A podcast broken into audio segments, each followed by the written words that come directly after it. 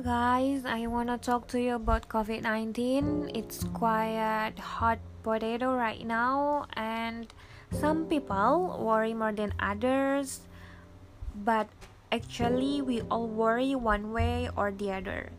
Personally, I have been trying not to worry about this that already happened, and I ask uh, to myself that why do bad things happen to good people?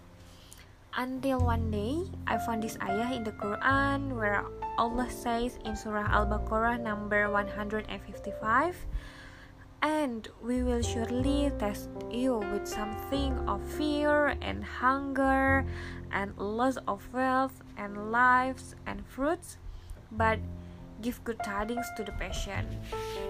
And then in this ayah, Allah says it Himself that He will test us. And that He will test us through fear, through hunger, through poverty, through that, and He's telling us that our life in this dunya will be filled with hardships and also feel pain and hurt, but in the very same ayah, Allah also gives us comfort.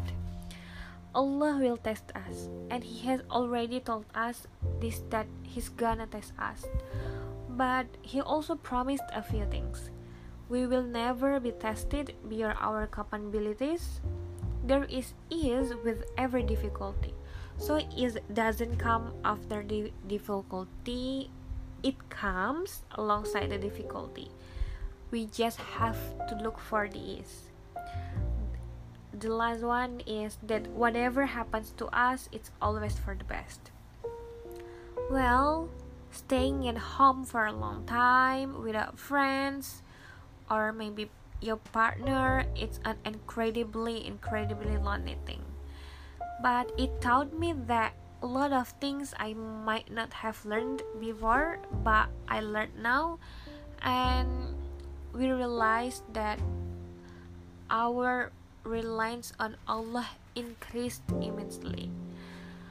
No matter what difficulty we are facing right now, Allah always, always had us back, and Allah would send help in the most beautiful and unexpected ways. And He would always give us more than what we are praying for. I pray that Allah is all of our struggles and give us the strength to grow through all of it. Because if we can only see the size of blessings that is coming for us then we might understand the magnitude of the battle that we are currently fighting right now. So please make dua for one another and i hope you always healthy. Thank you